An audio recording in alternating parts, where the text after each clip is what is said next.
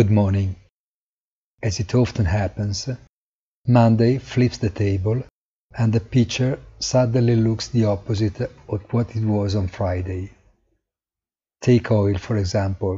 In free fall before the weekend, it closes Monday's session with a rise exceeding 6%. Below the funambulist movement, nothing. But it is not a single case. Trump, who feels better, is one of the justifications given, but it seems more like a rationalization to try to give a reason for what happens in the absence of better explanations.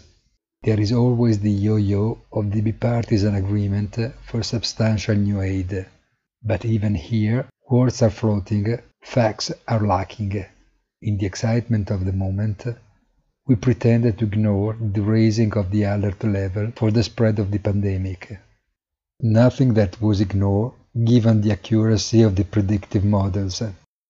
But there remains a strong belief that there will not be a new paralysis of the economy, and we do hope it will be so. Have a nice day, and please visit our site easy-finance.it.